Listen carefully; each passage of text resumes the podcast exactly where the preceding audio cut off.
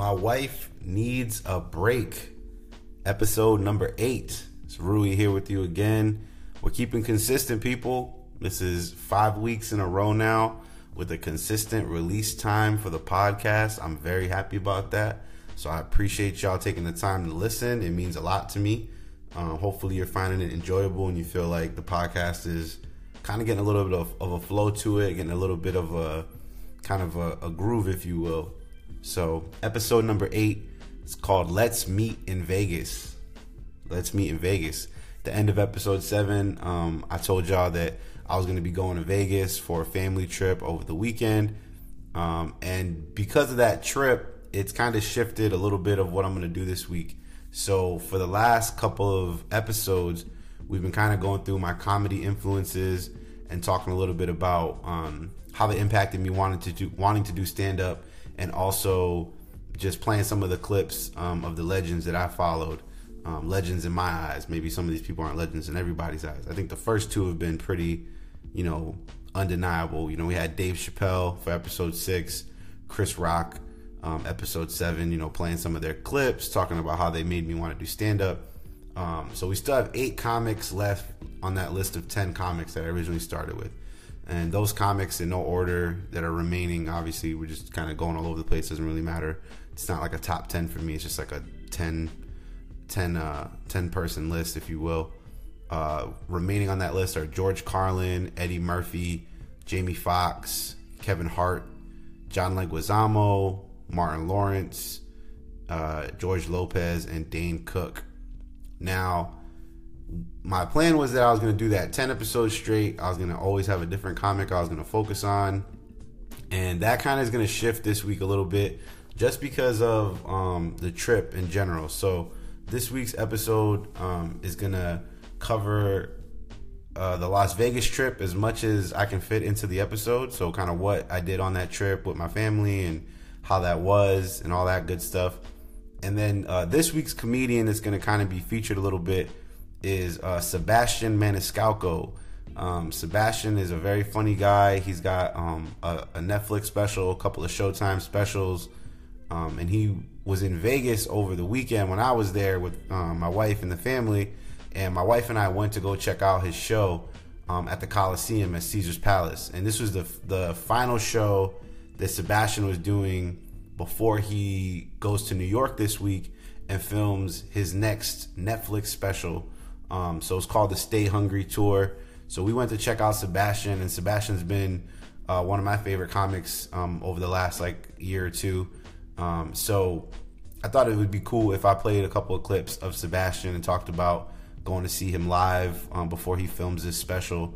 So I thought that would be cool to cover as well. So the clips are going to be of Sebastian instead of that top 10 list. Um, so we'll play a few clips from Sebastian. Um, I think it's going to be a cool thing because um, all the clips that I picked for this week kind of play into the vacation theme or the Las Vegas theme of the show. So I think it'll be pretty tight. So I'm excited about that. Um, and as always, we'll wrap up talking about kind of what I'm doing with stand up and things of that nature. So got another couple of songs to add to the playlist. If you keep up with the playlist, if you li- listen in the Anchor um, app or on Anchor.fm, you get to hear clips of the music that I add to the list um, every week. So this week's music that we're adding to the list is going to be uh, Ty Dolla Sign featuring Gucci Mane and Quavo. It's called Pineapple. Real catchy song produced by Hitmaker, aka Young Berg.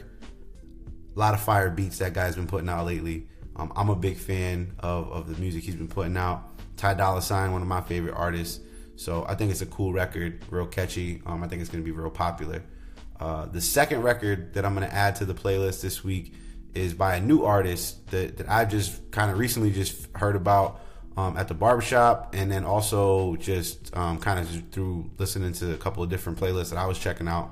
Um, this artist, um, and I could be mispronouncing names because I haven't heard a lot about them, but um, I believe it's uh, Odie.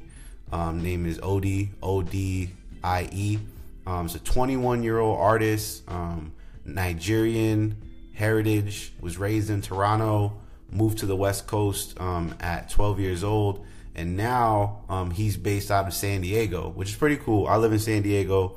Um, this record is called North Face. Um, he's inspired by a lot of artists, but one particular that he says he's inspired by, which you could clearly hear in the record, is Kid Cudi. So if you're a fan of Kid Cudi, I think you should check out this record that I'm adding to the playlist this week. So as always, you can check all the new music that's getting added to the playlist on um, Apple Music. My wife needs a break. If you check that out, um, again, you can you know easily get to all this stuff if you just go to ruicomedy.com. Um, it's all there as well. So those are the two songs I'm adding to the playlist this week. So um, check those out. I think they're pretty dope. I think you'll like them. All right. So again, this week's episode, we're going to be talking about my Las Vegas trip with my wife and, and, and the family. Uh, Sebastian Maniscalco, checking him out. Um, and then I'm going to touch base a little bit about kind of what I've got going on with comedy and stand up and upcoming shows and all that stuff. So I really hope you enjoy this podcast. Again, this is episode eight of My Wife Needs a Break. And I'm hoping y'all really enjoy it. We're going to jump right here into a clip. Uh, Sebastian Maniscalco. This is off um, his, I believe it was 2015 Netflix special called "Aren't You Embarrassed?" Um, and it's a real funny bit, uh, kind of about going to Las Vegas and the type of people you see in Vegas. And I thought it was a cool segue to start with that and then jump into the Vegas trip itself. So hopefully you enjoy it and um, makes you want to check out some more Sebastian stuff as we talk about him throughout the show. So right here, Sebastian Maniscalco talking about the type of people who have no shame that you might see if you venture to Las Vegas. Certain cities I do not like going to. I'm not a Vegas guy. I know a lot of people love to go to Vegas for a weekend. I don't. Uh, you could see a good uh, portion of the population that descends on Las Vegas over a year, and I'm here to tell you we're in trouble. Okay, we're in trouble as a nation. If you look at Las Vegas. I don't know. Is anybody embarrassed anymore? Is there any embarrassment?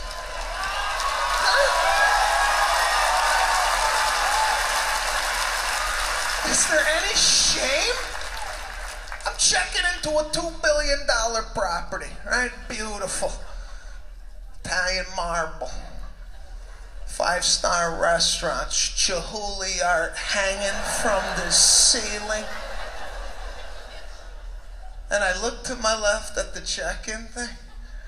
And there's a group checking in with an igloo cooler.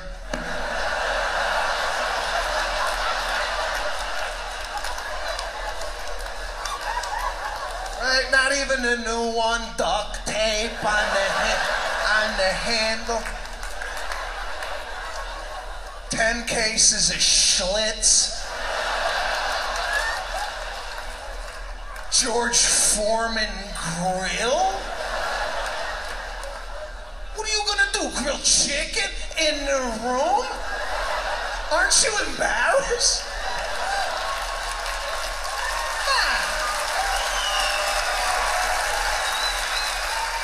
The place reeks of cash. Sammy Davis, Frank Sinatra used to come tuxedo, cufflinks, and you brought chicken thighs? So, the one thing about Sebastian Maniscalco as a stand-up comedian that I'm I'm kind of sad that through playing the audio, I don't know if it'll always come through. There's points even as I played that first bit that maybe you're hearing really big laughs in in the clip, but you're not understanding why because what he's saying isn't like groundbreaking or super like you know like deep or like uh, quote unquote smart as some you know some comedians think you need to be so smart and like you know just so creative. And like Sebastian's just talking about real shit. But the thing about him is he's a very physical comic um which uh, to me is something that is is cool because I don't tend to be the most physical yet. I'm still trying to learn how to make that work and be natural for myself. But Sebastian is super physical facial expressions are hilarious um I'm playing all clips from his Netflix special, so it's easy for y'all to go back and watch. Like he's got multiple specials out. I highly recommend it. Again, we're gonna play a couple more of his clips, but um, a lot of times you're gonna you're gonna hear big laughs and you're gonna be like, oh, that wasn't that funny. If you saw it in its entirety, you'd see like how good this guy really is. Um, I'm a big fan of Sebastian, and you know, I think it's a cool way to start off the podcast because um, we went to Vegas this weekend. I was in Vegas from Friday afternoon until Monday morning. So we spent the weekend in Vegas. And yeah, Sebastian's making fun of people who, you know, let's go to Vegas for the weekend. Like that's me. Like that's what we were doing. Me and my wife, since moving to California, do have done that a lot. Um, this trip was different because we went with my wife's family. So who are also my family. I don't. I, I, think I'm just saying my wife's family because to be clear, like which side and who's who was there. You know what I mean? But um, they're my family. You know what I mean? I'm we're we're you know we're a team. We're I'm part of the family. But um, it was my father-in-law, uh, my sister-in-law, my brother-in-law, and um, a cousin who is essentially like a sister to my to my wife, um, and then also um, her best friend, who's like family essentially, and then um, uh, our aunt as well. So my father, my father-in-law sister. So it was a real family affair. Um, this is a, a, a, the first time in a long time that there's been any kind of a family trip, and especially that wasn't to like a specific person's house, like or anything. It wasn't to like you know visit someone somewhere. It was to meet up and go to Vegas. And you know, my wife was real excited because you know this is a big deal for her because she goes to Vegas and she's known uh, for going to Vegas. So I got there on Friday. Everyone else got there on Thursday. So I couldn't take all this time off of work because, you know, that's how it be sometimes. Um, I had to save vacation for other stuff. So um, I decided that instead of taking the one hour flight that my wife took on Thursday, like I dropped her off at the airport and in an hour she was in Vegas.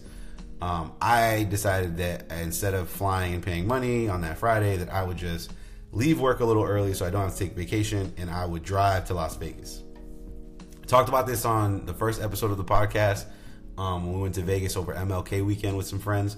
It's not a bad drive, but when you're from Rhode Island originally, the idea of a five hour drive seems like very daunting because, you know, Rhode Island's so small, like I mentioned in the past. Um, but it's not a bad drive, in my opinion. It's really like a four and a half hour drive, but you always got to stop once for gas unless you're driving like a Prius or a Tesla or some shit like that. I'm not. So it's just me and, and my RAV4 and a bunch of music, you know? Just put on the tunes. I threw on some R&B, just singing my heart out, you feel me? That's why we got a lot of a couple like more R&B singy songs kind of on the playlist this week because that's what your boy was listening to on the ride to Las Vegas. So, um, I take the trip to Vegas. We get to Vegas. I'm there. Probably get there around five o'clock. Now, we stayed at Bally's. This is the first time we're staying at Bally's. If you know me at all and you know my wife at all, you know that when we go to Vegas, we usually stay at MGM properties. Bally's is not an MGM property, but it was the best deal for the whole fam, so that's where we stayed. Um, Bally's don't have free parking. They used to. They used to have free valet and everything. They don't now. My wife, because she's a baller and she be doing her thing at the casinos, she got a certain status with her um, MGM like M Life card that allows us to park for free at all MGM properties. So what I did was uh, on my wife's re- recommendation, I parked myself at the Bellagio, which is across the street from Bally's, and I don't give a shit. I got no shame. I parked at the Bellagio and I trekked my ass through my luggage and everything straight through the casino, right across the walking bridge, and took my ass to Bally's. That was where I, that's what I did. Um, the trip started. I I kid you not. The trip for me started literally as soon as I got there. So I went to work in the morning from eight in the morning till about almost lunchtime, like around 11, 11.30. Then I got in my car, took my luggage, and drove my ass to Vegas. I got to Vegas around five. I was probably at the hotel room by like 5:30. Said what's up to my wife. Changed clothes, took a dump because that's important. You got to be, you know what I mean. You got to stay regular and then proceeded to go to a buffet, which then resulted in me being in the bathroom yet again. If you ever want to clean yourself out when you're in Vegas, just go to a buffet and do your thing, and you will you will clean your system out. It's it's a, it's, it's a lock.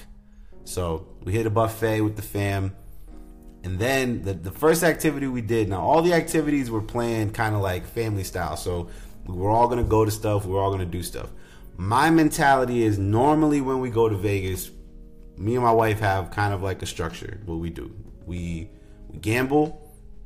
I'll talk about gambling in a minute because my wife's style of what she does has changed a little bit. She's she's getting interesting. She's a little bit more of a degenerate than I think she's been in the past, but we'll talk about it in a couple of minutes. But we gamble. Uh, my wife takes a lot of naps because she's a cat napper. She takes her naps and then she gets re-energized and then we go. Um, we eat a lot of food, so we, we do buffets. Um, if you want a recommendation on buffets, uh, when you go to Vegas, go to the Aria. Go to the Aria buffet. You can go for lunch, you can go for dinner. It don't matter. I think it's the best buffet in Vegas right now. It's amazing. It's a great buffet. I highly recommend it. We hit up a bunch of places to eat food, different places we check out um, all along the strip, and you know we try to make it into Old Vegas too. But we do a lot of eating, and then we always hit a show up. We always go to a show, whether that's um, Cirque du Soleil. If you want to see a Cirque du Soleil show, I'll give you a recommendation right now. Go to the MGM, check out Ka. Ka is a is a is a relatively inexpensive one compared to the other ones, um, but it's a good show. There's not a bad seat in there. It's great, so I highly recommend it. Um, very very cool. If you want to spend a little bit more money and you're into music as well, I would say you could check out Michael Jackson One at the Mandalay Bay or you could check out the Beatles Love at the Mirage. Two good ones that are really music focused. Um, if you really like Michael or you really like the Beatles, I think it's it's a great way to spend your money. If you're more just looking for music and a dance type show, go watch the Jabbawockeez because they kind of do a lot of elements of like the funny aspects of Cirque um, into their kind of like dance routine thing. So that's some recommendations on shows. But that's usually what me and my wife do. We kind of have a structure of what we do. Um, if it's the summertime and it's nice, we might also do a pool day, get a cabana, chill. Um, the Encore and Wynn, have some dope cabanas, very fire. I recommend. Um, so that's normally what me and my wife do. We normally don't do a lot of crazy activities. We more just do basic ass Vegas shit where we're we're like old people, you know. So this trip, however, the family was involved. I got to shout out my sister in law. Um, she was really focused on us doing stuff and and like family activity type things where, where the whole family goes to do stuff. Um, especially for the younger folks, you know what I mean, um, that were there. There was there was six of us, so we had a decent sized group. So first thing we do after the buffet, so I clean out my system, hit the baño, do what I had to do. Then we go to an escape room. I have never had any desire to go to an escape room. Um, my wife, I don't think has ever had any desire to go to an escape room. It's not something we've ever thought we wanted to do. Um, but it was a decision by the team um, that we were going to go and we were going to do this. Um, I think we had a Groupon for it. Um, there's a lot of Groupon drama in this trip because Groupon, Groupon, if you if you're on Groupon, Groupon has fallen off in my opinion. It used to be you just bought the Groupon, it was yours, you moved on, you did what you had to do. Now you buy a Groupon, the shit be processing, they don't go through, be acting funny. So we had some Groupon drama, but ultimately the Groupons got us where we had to go. Um, we went to the escape room, and luckily it wasn't a scary one. My wife's not into the horror stuff. There is a, I hear there's a Saw escape room in Vegas. It's supposed to be very, very good if you're into horror and scary shit. My wife's not, so that's not something we were really keen on doing. All right, so we decided to hit the escape room. Now, we weren't exactly, I wouldn't call us just a bunch of like, uh, how would I explain it? We weren't the most skilled in regards to picking up on clues and figuring stuff out. I think as individuals, we were pretty sharp, but as a collective, it was night one. We weren't all like, we all weren't all like melded and welded together yet. We you know what I mean? We hadn't we hadn't come together as a team. And that was our first activity. So it was kind of rough, I'm not going to lie. So you're in the room for an hour. Our goal was to like awaken this like Mayan sun god to basically save the earth or some nonsense. Um, we were in this room and we had to figure out, you know, how to awaken the sun god to make it out of there. The guy told us who was the dude, who, we'll call him Dave. His name wasn't Dave, but we'll call him Dave he was the guy who was our guide for the, the whole the whole experience. So he told us we had an hour. After 15 minutes, he said we could use our walkie-talkie to ask for clues, and he'll give us clues, you know, based on what he could see from the cameras that we were working on. Um, we started off okay, and by like the 15th minute, we had we had hit some like some snags in the road. We weren't exactly just crushing it at that point anymore.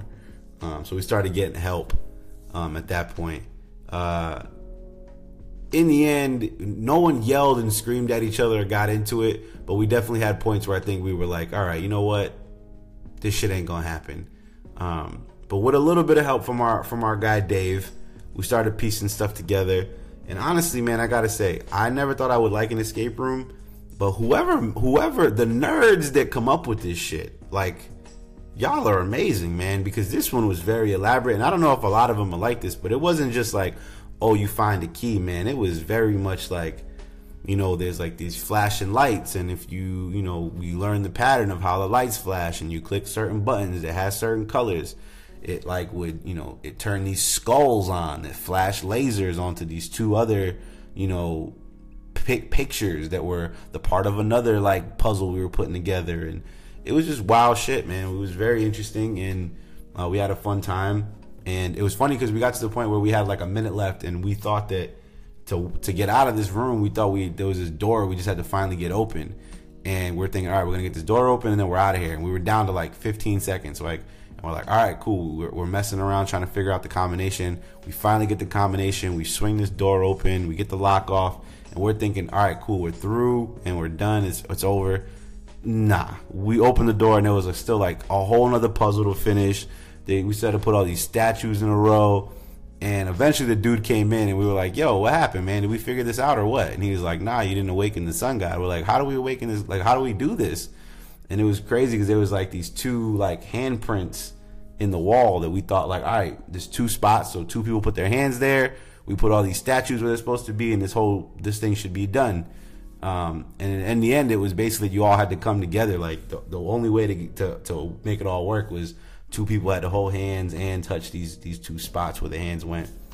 So we didn't get it done. Um, we took a photo at the end, and I kept it a buck. So if you see the photo on on the internet um, or on their website, because they were real excited to take photos with us, and I had made the decision. It was definitely because we were the only brown people that had been there in a long time, and they were like, "We got to get a picture of this shit to put on the website so that they know that we're extremely inclusive here." Um, if I remembered the name of the place, I'd give them a shout out. I don't remember the name of the place. It's right off the strip. It's uh right uh, behind the Tropicana. So if you ever want to go to an escape room, the joint behind the Tropicana that's got a group behind. it was a good time. But um, they took a photo of us. It's probably on their website. I held up the sign that said failed because that's what happened. We failed. Uh, but it was a good time. So night one was pretty pretty solid, and we ended it with um, hitting up the uh, the casino and doing all that stuff. So now what I want to do is I want to get into another uh, Sebastian bit, um, and then jump back into um, jump back into more stuff about Vegas. Um, so this next bit is about uh, going to the pool when you're in Vegas or going to a public pool in general. So right here, Sebastian Maniscalco talking about what it's like to go to a public pool at a hotel and the shit that you see when you're there. Here on My Wife Needs a Break, the podcast.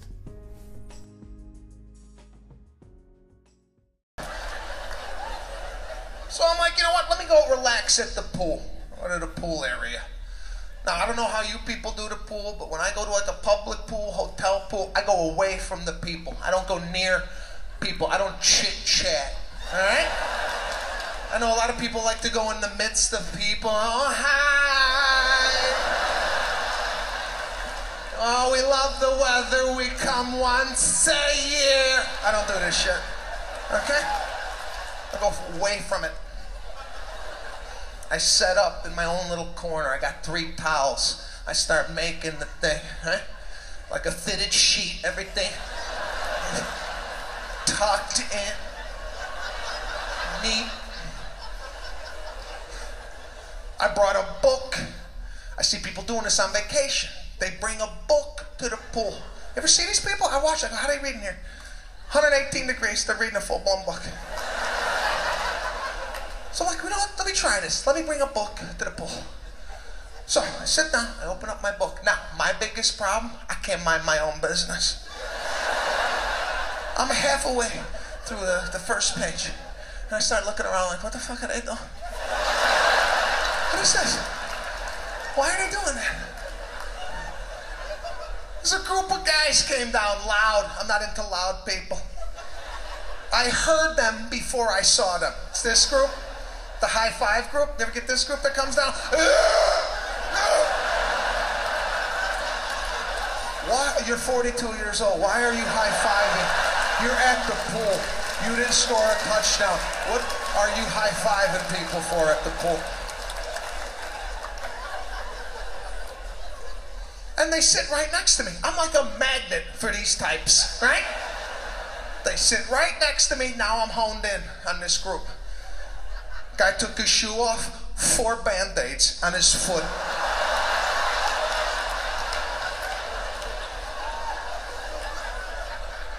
How does it get to four band aids? How does this happen? After one band aid, isn't that a hospital visit? What are you trying to fix at your home with four band aids? One box of band aids should last your entire life. This is a one time purchase. When you die, you should have leftover band aids for generations to come.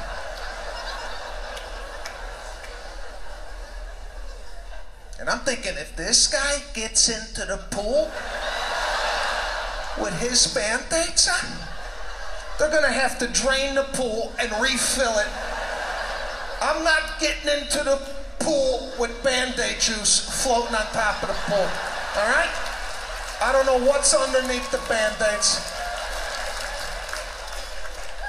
There's always a band-aid. There's always a loose band-aid in the pool.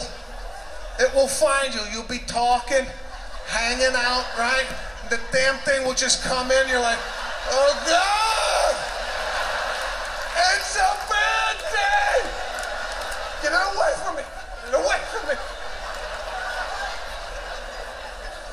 You're wearing band-aids, you should be disallowed in the pool area, okay? But this is the country, people. This is what we're living in. We are in trouble. Igloo coolers and band-aids, okay? No wonder the Chinese are winning, all right? You gotta watch out for that band-aid juice in the pool. That sounds disgusting. But it's true, man. You be seeing weird stuff at the pool. You see a lot of weird stuff at the pool. Um, when we were in Vegas, we did a cabana day. So we basically we got a cabana. Um, ours was at the Mandalay Bay. Definitely would recommend it. Um, Mandalay has a cool pool. I think Mandalay has one of the coolest pools um, in Vegas. They've got like a wave. They got like two sides that are wave pools, and they've got sand. So they basically call it Mandalay Beach. So it's like a fake beach and it's got sand. There's a lazy river. Um, then there's a bunch of other pools all around. It's pretty. Um, it's pretty expansive. There's a lot of stuff there. We had a cabana, so the six of us could just chill and hang out, take it easy, take it easy.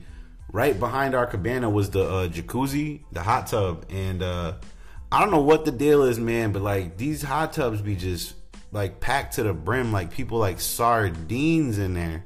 And I don't know about you, I'm not walking into no random like just sitting right next to some stranger just in the hot tub. I'm just not with it. You know what I'm saying? Like I'm all set.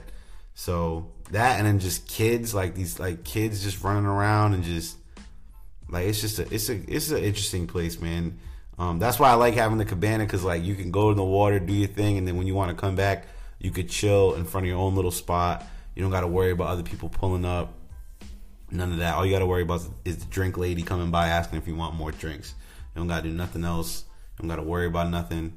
Um, the one downside uh, to the uh, cabana was that we had a TV, which meant I could watch some of the playoffs for the NBA. And uh, I'm not going to do much sports right now, but um, the amount of text messages, tweets, just people blowing me up like, yo, what's good with your man LeBron, son? Cavs are losing to the Pacers, baby. What's up? How you feeling? I feel fine. It's sports. Like I've never understood people being so angry. Like yo, it's sports. You ain't on the team. Why you worried about it? And that's the other part for me is like, I can see if I was like a big time like, you know, I've never been a fan of one team. I've had, I think I've talked about this a little bit on the podcast before, but like I don't, I didn't grow up with like one team. You know what I'm saying? Like my my parents are both immigrants. They came to this country like.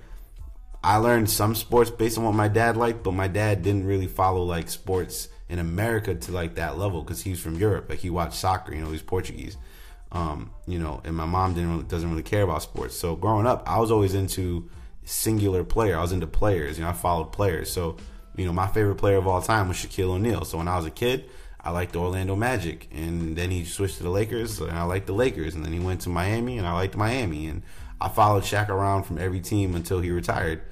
Um, you know, and as he got closer to retirement, um, I had become a LeBron James fan when I was in high school because I was in high school. He was in high school. He was doing his thing. I thought it was super dope. And then he went to the league, and I wanted him to win. You know, and he and he struggled in the beginning, and he couldn't win. You know, and, and then eventually he finally started winning in Miami, and now you know got a got a ring in Cleveland. And um, you know, I like. I think it's funny because people when he wins, people get so angry, but when he loses, man, people come for you. So a lot of people know I'm a LeBron guy. So they come at me all the time. So they lost game one of their series, so everyone's coming for me. You know, and maybe people are right, man. Maybe this is the year LeBron don't make the finals, but I ain't tripping on it. So save your tweets and save your texts. I don't care that much. I didn't even watch the whole game again because I was in Vegas by the pool, but there was a TV. So when I was chilling, eating my cheeseburger, I did check out the game a little bit just to see what was popping. I also watched the, the OKC game, so I wasn't just watching that. I was watching whatever was on. But that's that with the sports. I don't want to do too much sports. We'll do a little bit more as the playoffs kind of go. Perhaps we'll see if we get back to it. But um, I don't think it really. It's been, a, I think, a challenging part of the podcast. Like I do a lot of sports, and then I think not everyone's into that. So I'm easing off on the sports a little bit. I think eventually, if I want to do a separate podcast, it's just about sports. Maybe I could do that in the future. But I did want to talk about it because while I was at the pool, people were blowing me up on my ass about the thing. All right, so Vegas trip continued. What else did we do? I mentioned that we were getting adventurous. And by adventurous, I mean basically doing anything that's not gambling, sleeping, or eating, because that's how me and my wife normally get down.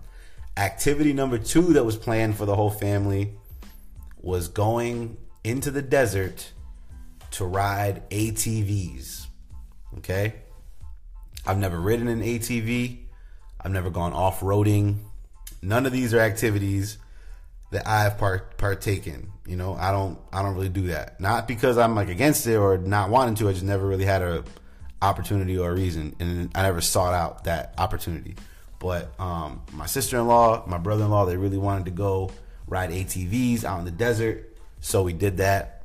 I was pretty proud because my wife was gonna was gonna ride. Like she decided she was gonna, you know, she was gonna do it. She was gonna ride the ATVs. We get to the spot She's all locked in. She's got a helmet. She got the goggles, everything.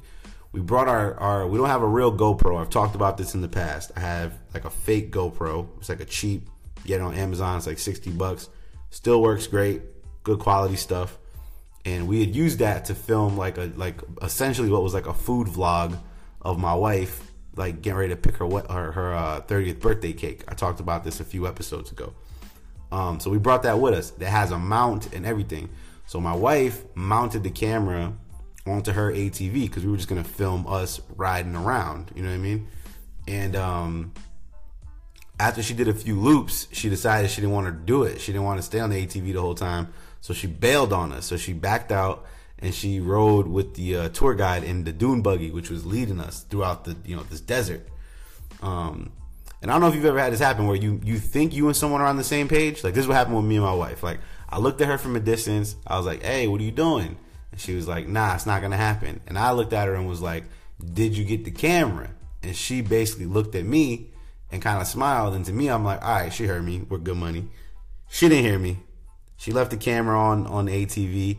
We went off for like an hour, you know, riding ATVs through the desert, whipping around. You know what I mean? I was riding around and I was getting it.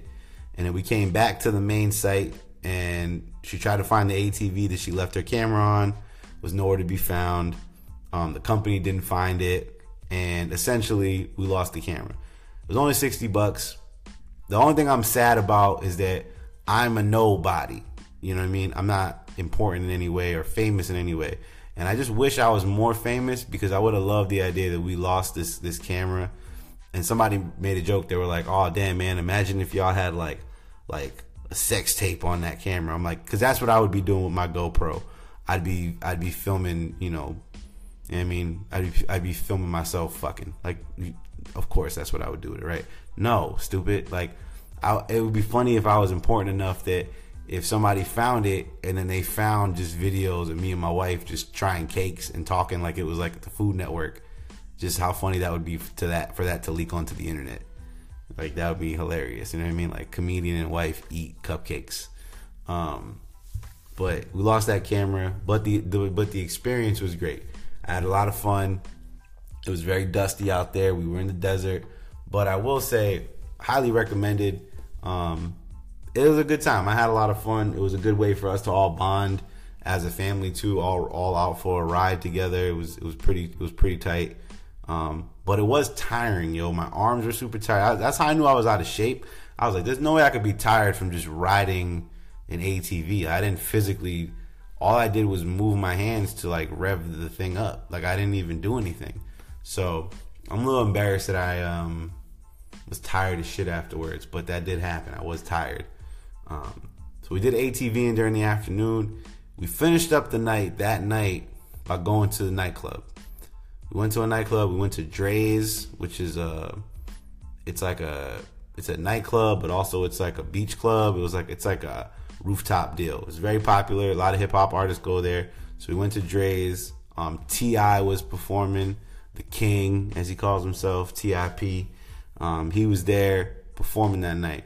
Um, my wife had got us on the guest list, which don't really mean anything in Vegas. It just means you're on the list and like that's it. Like you know, it's nothing. Um, we I was anticipating personally that I was gonna have to pay to get in because I'm a guy and it's a club and only women get in free. You know, like and my wife's thought process was like, oh well, if you know if our ratio is like four or four women and only two guys, maybe you guys will get in free. The only guys I was seeing getting in free that night were dudes who came through with like a gang of females that look like I only way I could describe them would be bottle chasers.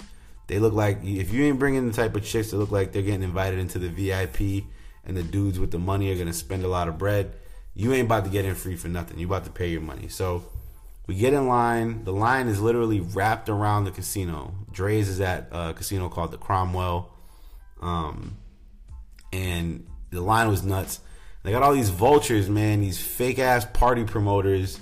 You know who you are, all you you fucking bozos. You you every time someone goes to Vegas and tags anything on Instagram, you fucking cornballs. You fake ass party promoting bum ass no fucking associate degree having motherfuckers. You you get on social media and you follow people and you like their picture you know what I mean? You put your stupid phone number to text them to get on the guest list. Yeah, I'm talking to you, you fake fucking losers. They walk around and they try to poach goofy people like us, like bozos like us who want to get into the club and they see that big ass line and you got females in heels who don't want to even be wearing them heels and everyone was kind of like, "Man, like this guy saying we could skip the line for 20 bucks." You know what I'm saying? So people put down their 20 bucks and and all he does is he skips you past like the main line to get to basically the line that you pay at. So he didn't get you anywhere closer. He just he just helps you avoid the line. You know what I mean? You think you're gonna like be in a better situation, but really you should have just stayed in the line. So we end up trying to get through quicker because everyone just wants to get in the club and post up because we're trying to get good, you know, a good vantage point to see T.I. perform. So we got to the club around like 10 30, 11 o'clock. Um, T.I. likely wasn't going to go on. And, and, everything I would been told and have noticed about these clubs when you got the artists who, who are big names, they don't really come out till like, you know, at the earliest 1230, at the latest like 2, 230. So there's like a, a pretty big window of time. But we wanted to get there early enough to post up. So we paid, we got to the front of the line. Then we get to the cashier and she tells my wife, all right, cool. You have four women. Y'all are all free. The two guys are going to be 50 apiece. So now my brother-in-law is like $50. Like, what do we just pay this other guy 20 bucks for? Which to me was just a classic. Like I was like, my man, we paid twenty bucks to get up front. That's what we paid twenty bucks for. Now they want another fifty out of us. So we ponied up. We paid the fifty. We got into the club. We go to the bar, and I got a henny and coke, and the, it cost sixteen dollars. And I was just like, this is the only drink I'm having. I'm gonna sip this until it turns into water, and it's gonna be my second drink. I'm gonna eat this ice. Like I ain't letting not a drop go to waste. I might keep the cup. Like it's a, I might just keep the plastic cup just as a souvenir because you're charging sixteen dollars for a henny and a coke. Um, and you know we get there, we're doing, we're, we're we're hanging out, and the worst part about going to the club, to be honest, is you got to stand around for literally like ever waiting for the main act to come out. But in that time that you're waiting, the first DJ who's up can't play nothing new because he's not allowed to because the main DJ is going to come on before the artist, he gets to play all the hits. So you don't get to play none of the hot Migos records. You don't get to play none of the hot, you know, you know, you know, whoever, you know what I'm saying, Drake. You don't get to pay, play none of the none of those hot records. Like, you know what I'm saying? You don't get to do that. You don't get to play you know, the DJ Khaled and all that. You know, you you get to play old shit and stuff that nobody knows and stupid blends, you know, stupid like blends of songs that nobody want to hear. So that's what the first DJ did. The second DJ was cool. His name is DJ Franzen. I think he's like the resident DJ there. He's got a guy who comes out and like he he plays the drums while he's playing all the records. So he basically plays the drums over um, the music Homeboy's playing. It was pretty tight. Um, but you know, we were ready for Ti. T.I. didn't come out till about two in the morning. Is when T.I. showed up. Um, now, prior to T.I. showing up, we uh, avoided numerous numerous moments that could have resulted in full fledged beatdowns. There was this chick who kept bumping into my sister in law, and I could see it in her eyes. My sister in law was ready to throw down with this chick. She was ready to, to beat her up. My wife, on the other hand, who was drinking but was was very chill, like was was laughing and giggling and, and, and dancing and hanging out with any random person she wants. She was just out here making friends, which you know is a complete one, you know I mean, complete 180, whole different thing from when uh, we went to Vegas and we talked about Vegas in episode one on the podcast when there was that drunk chick who tried to fight my wife um, at a uh, Cirque du Soleil show. So luckily there was no fights. There was one drink that got spilled on my sister in law which I thought was going to result in again. I thought I thought it was going to go down. I was very prepared to like.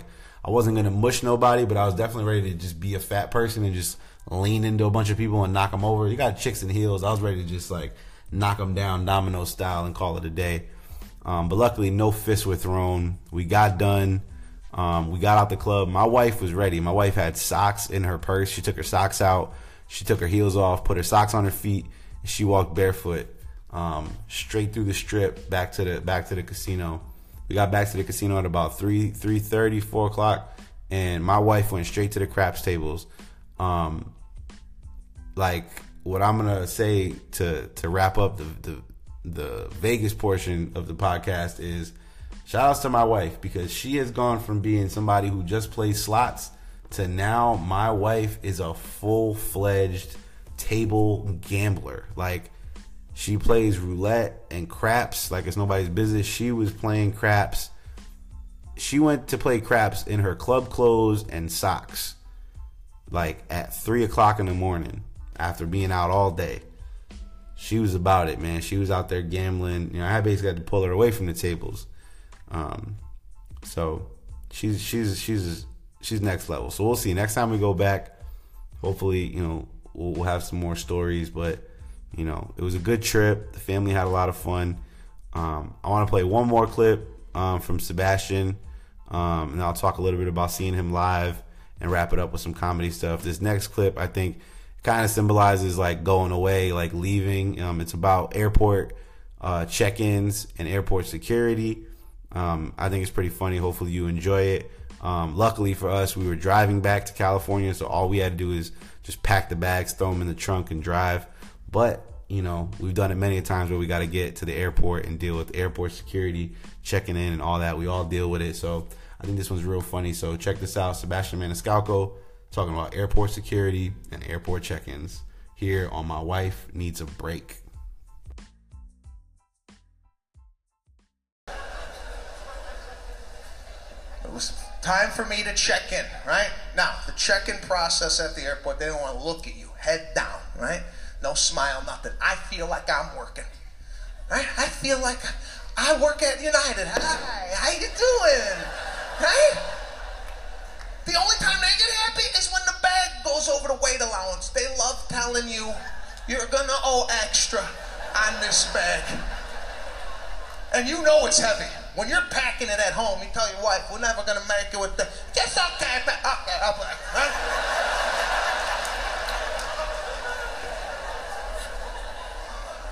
So heavy, right? You put it up there, and you know it's heavy, so you kind of try and release it. You do that like kind of soft release, like that's gonna take take weight off the bag.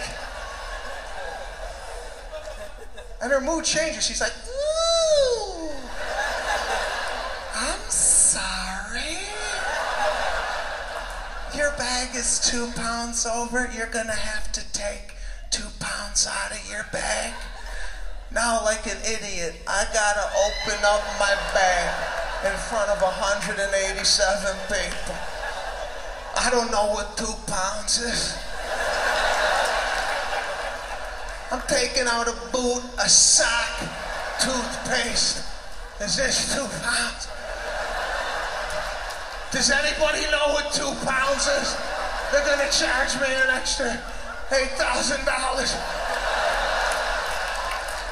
You think the boot's are half a pound? I'm I go, where do you want me to put this? She said, put that in your carry-on. I said, it's still going on the plane. What does it matter if it's on top or underneath? The guy behind me's 500 pounds. That doesn't matter?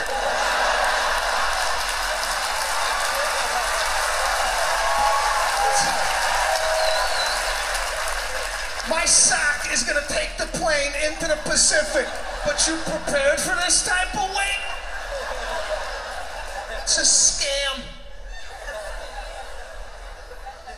Every part of that airport bothers me. The TSA, the security checkpoint. This is what's guarding our country. Have you seen what's in the blue shirts at O'Hare?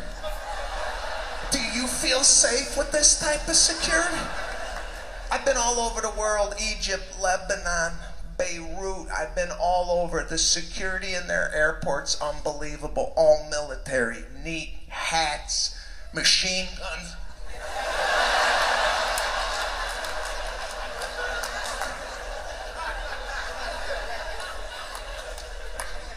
Have you seen our first line of defense? You, you see the first guy they send out? Take out your laptop!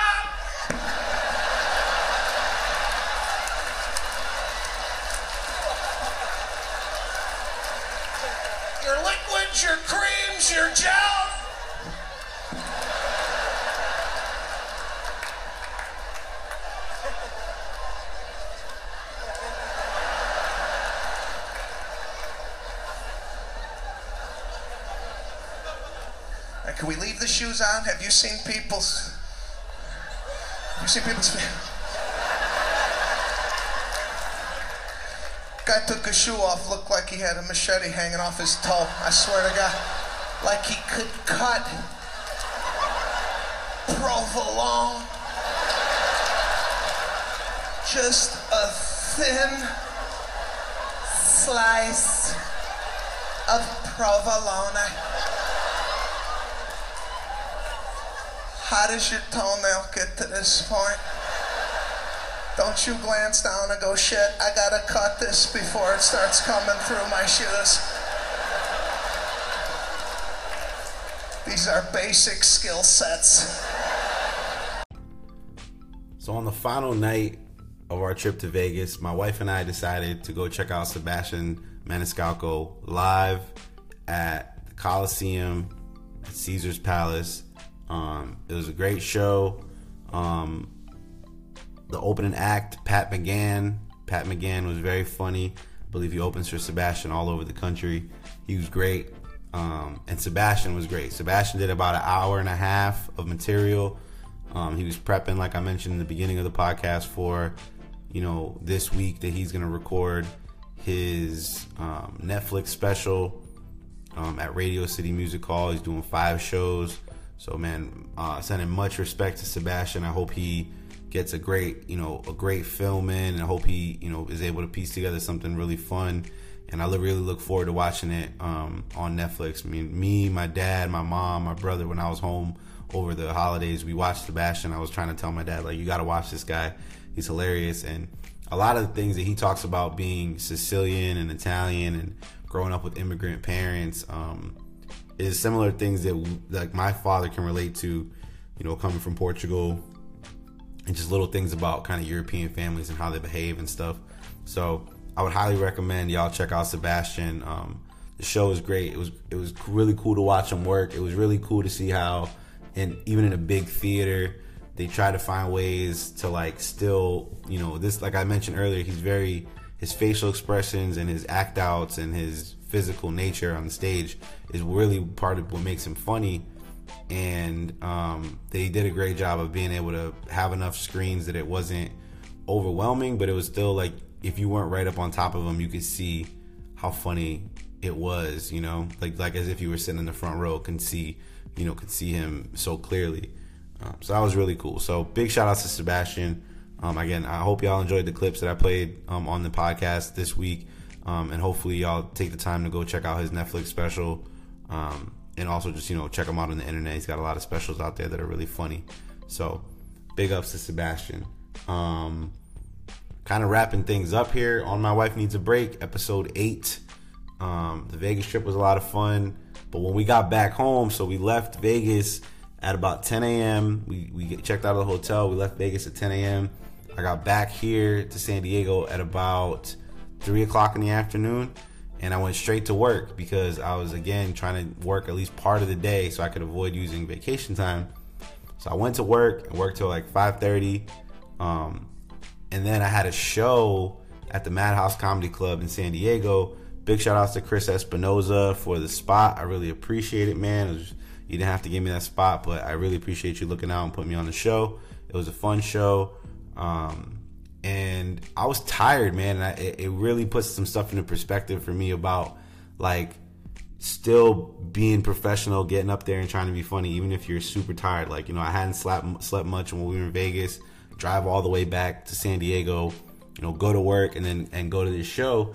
But it really put into perspective to me. Like, I know guys who are working comics who, who, who do the road, man. And like, you know, I've seen comics I know, you know, that, drive, you know, t- like eight, nine hours to get to a place to do a gig, you know, like, and, you know, most times they're not driving eight, nine hours and automatically getting on stage, but there are times where they're driving four or five hours straight and then doing a show that night, you know what I mean? And, and, you know, they're tired and everything. But for me, it's, it was really a sign of like, that's what these comics who are working comics on the road deal with, man. Like, they get to the airport, they deal with all the stuff Sebastian talked about in his in the last uh, bit we played about airport security and you know like you know checking in your bags and all that. Like people deal with the airport every day, and then they go do their shows those nights when they get into those towns. Like imagine just like you live in L.A. and you get on a flight, you know, and you fly to you know like friggin' like Idaho somewhere. You go to Boise and you go doing a show and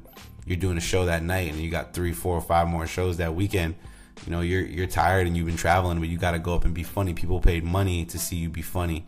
So it was a good experience. I really appreciate it. So big shout outs again to chris espinoza for the spot. Hoping to like i said chip away and keep getting booked a little bit more on some shows out here in san diego and keep uh, trying to progress and hopefully you know you know get some more work. Um, I do have a private show that's for the students um, here at UC San Diego. If you're a UC San Diego student that listens, um, we're going to be in the Village um, at UCSD. It's going to be Sunset Comedy. We're doing comedy up on the 15th floor of one of our buildings. It's going to be real cool. You'll be able to see the sunset in the background, overseeing the ocean. Um, I'll be telling jokes. I'll be hosting the show. Um, Maria Herman, who's um, based in San Diego, she'll be headlining and closing out the show. So I'm excited to work with her. She's very funny, um, Australian woman, very interesting takes on things. So really looking forward to her. Uh, looking forward to flexing, you know, trying out some, trying to work on more college material. I think that you know, considering I work at university settings, I think that the college market is one that I'm I'm missing out on because I have a lot of things that I feel like can resonate with college students. So I got to really work on like building that material, you know, and that might not be material I can use all the time, but I think in the college settings and down the road when I work colleges more, I think it'll be real good to have that in the back pocket. So Gonna keep working on that. Gonna keep hitting these open mics. Um, gonna keep trying to be consistent. I just had a, a guy um, out here in San Diego who's a local comic um, hit me up, so uh, I'm gonna work on connecting with him, and he's a funny dude, and um, gonna hopefully get him on the podcast. So we'll talk about who that is in the future, um, and hopefully get him on the podcast as well. But kind of cool to start building some connections here in San Diego, and the comedy scene is taking a little bit of time for me, but um, I'm excited about starting to make some connections, which is really really cool. So. Um, hoping to hit some more open mics this week and then get ready for the show on Friday. And yeah, and keep going from there. Um, if you're looking for show information or any other info, um, always check me on social media. Um, it's real easy to find me. Just search the hashtag Rui Comedy, and you'll always be able to find me all over different social media platforms if you're struggling to figure out where I'm at. If you want a one stop shop to get everywhere, just go to ruicomedy.com, and that'll get you everything from shows to the podcast to um, you know links to other podcasts I've been on. You know everything is there for you to check out. Um, you know and, and kind of make your way to all those various m- modes of, of checking out info from me. So I appreciate you tuning in. Uh, episode eight. My wife needs a break. Uh, let's meet in Vegas. Hope y'all enjoyed it. Hopefully you'll turn tune in next week for our next episode. Um, I'm really enjoying it, and I hope you are too. So, y'all have a great day, night, whenever you're listening to this. Again, if you're listening at all and you made it this far, I appreciate you. Um, means a lot to me that you take the time to listen. Um, definitely, if you're someone who listens on the regular, hit me up, man. Hit me up on social media. Let me know you listen because um, I really appreciate you taking the time out. And last week I did some shout outs. Uh, shout outs to my homegirl Keisha. She told me recently she listens to the podcast. I had no idea. So I appreciate you checking out the podcast. It means a lot to me. Um, you know, like I said, everybody who listens to it every week, I appreciate you. That's why I shouted y'all out last week. I don't want to overdo it with the shout outs, but thank you, thank you, thank you. And I hope you have a great day or evening. Um, and check us out again soon. My wife needs a break. Episode number eight. That's a wrap.